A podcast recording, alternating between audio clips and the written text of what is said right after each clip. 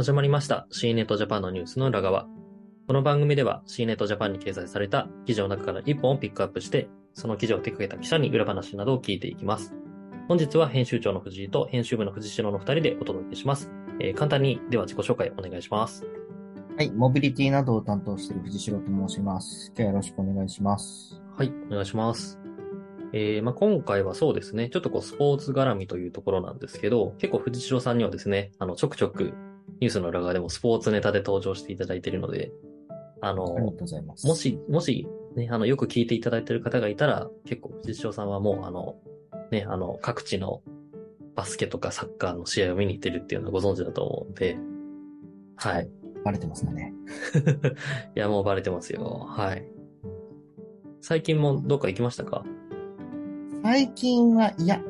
あのーやっぱコロナがあって、なかなか旅行って感じ、難しいですよえね。うん。まあ行ってもいいんですけど、っていうので、まあ、関東近郊で、う。ん。なかなかね、ちょっと遠征までもね、心理的にしづらいですからね。まあ、やってる人バンバンいますけどね。いますね。まあ、はい。そこはちょっとこう、悩ましいところではあるんですが、じゃあ今回ですね、そんな、えー、ちょっと新しい、まあ、施設というのかな、まあ、ができるというようなニュースになるんですけれども、まずこちら教えていただけますか？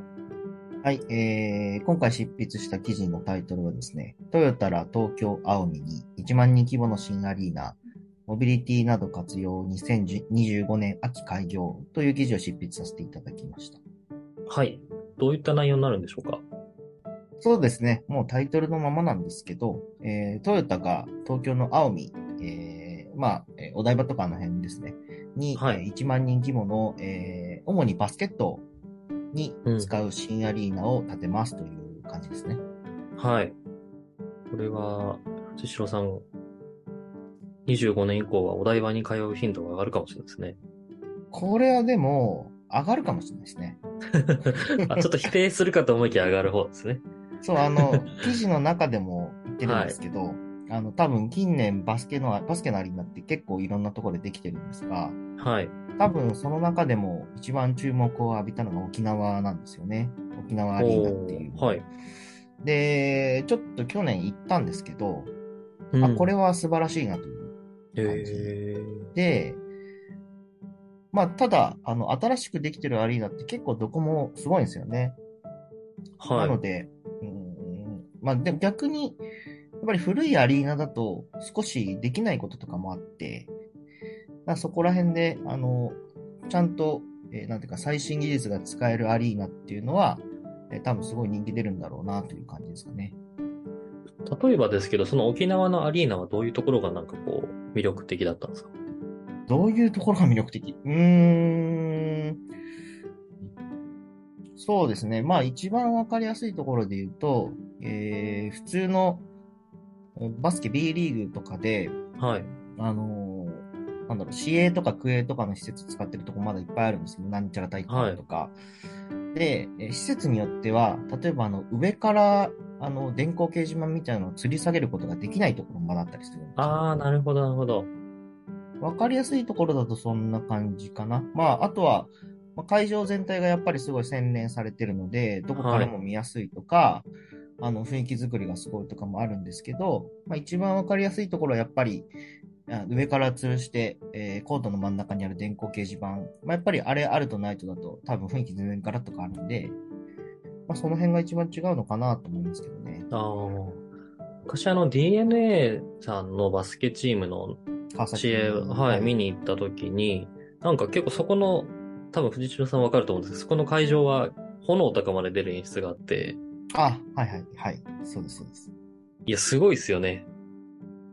うん。なんというか、やっぱりあの、室内なのでできることが多いっていうのと、やっぱりあのー日本ってライブがすごいので、はい。そこら辺で、あの、面白いトリックとかを全部取り入れてるっていう感じですかね。うーん。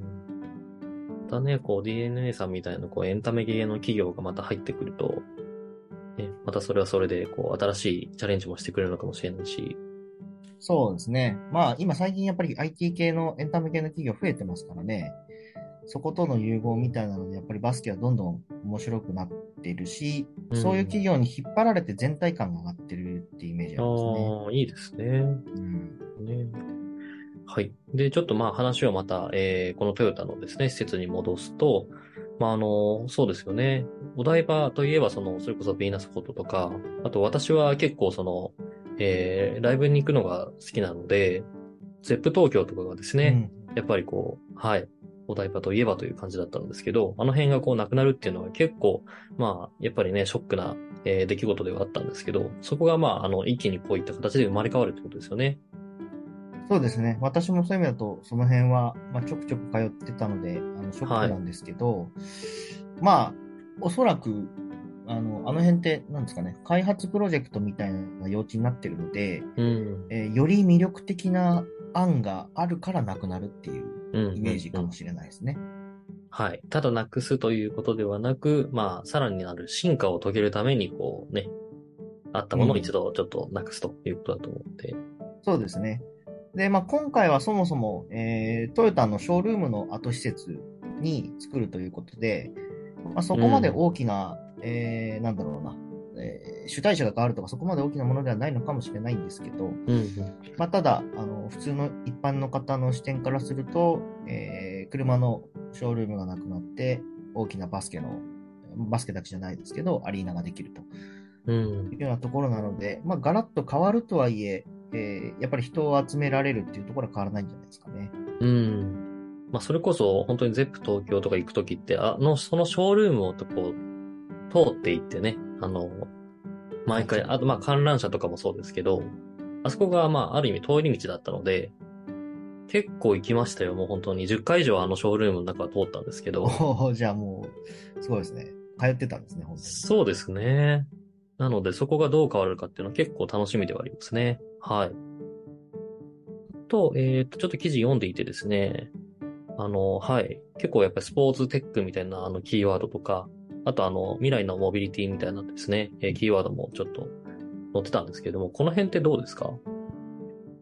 そうですね。やっぱりスポーツテック、スポーツにテクノロジーを使うっていうのは、まあ、えー少し前から言われているところなんですけど、はい。最近やっと一般の我々のえーところにも降りてきたかな感はあるんですよねうん。例えばね、バレーで言うと、日本の女子がすごいテクノロジー使って、みたいな話は結構前からありますし、うんあと、サッカーの選手なんか今、大体どのチームも、あの、ちっちゃい GPS を、えー背中につけて、走行距離とか測ってるんですけど、あ、そうなんですね。知らなかった。まあ、そういうことやってるんですけど、やっぱりそれって、あの、お金がかかったり、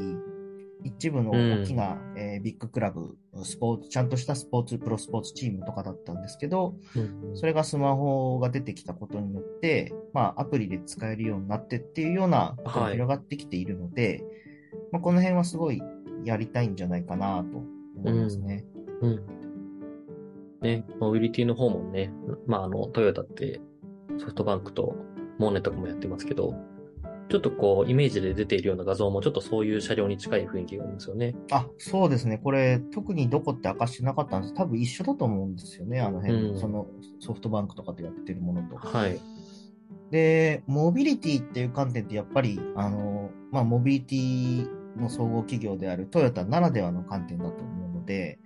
すごいちょっとこの辺は期待したいところですね。うん。うんまあ、まさにこうね、サービスが、に行くというよりもサービスがこう来てくれるというかね、そういう感じのところだと思いますし、そうですね。来場のたびに変化するショップや、並ばずに自席から快適に購入できる飲食グッズ。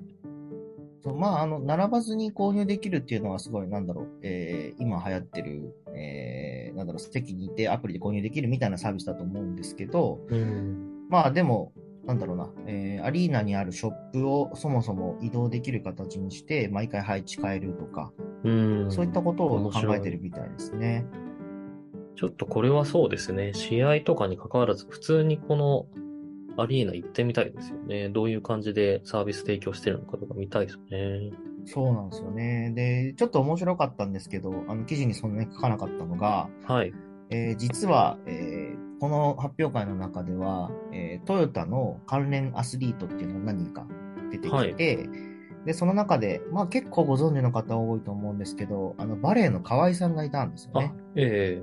で、バレエの河合さんって、今バレーボール協会の会長をやってるんですけど、えはい。当時は、えートヨタ自動車のビーチバレー部だけだったらしくて、あ、そうなんですね。で、あの、めちゃくちゃバレーボール協会に、あの、この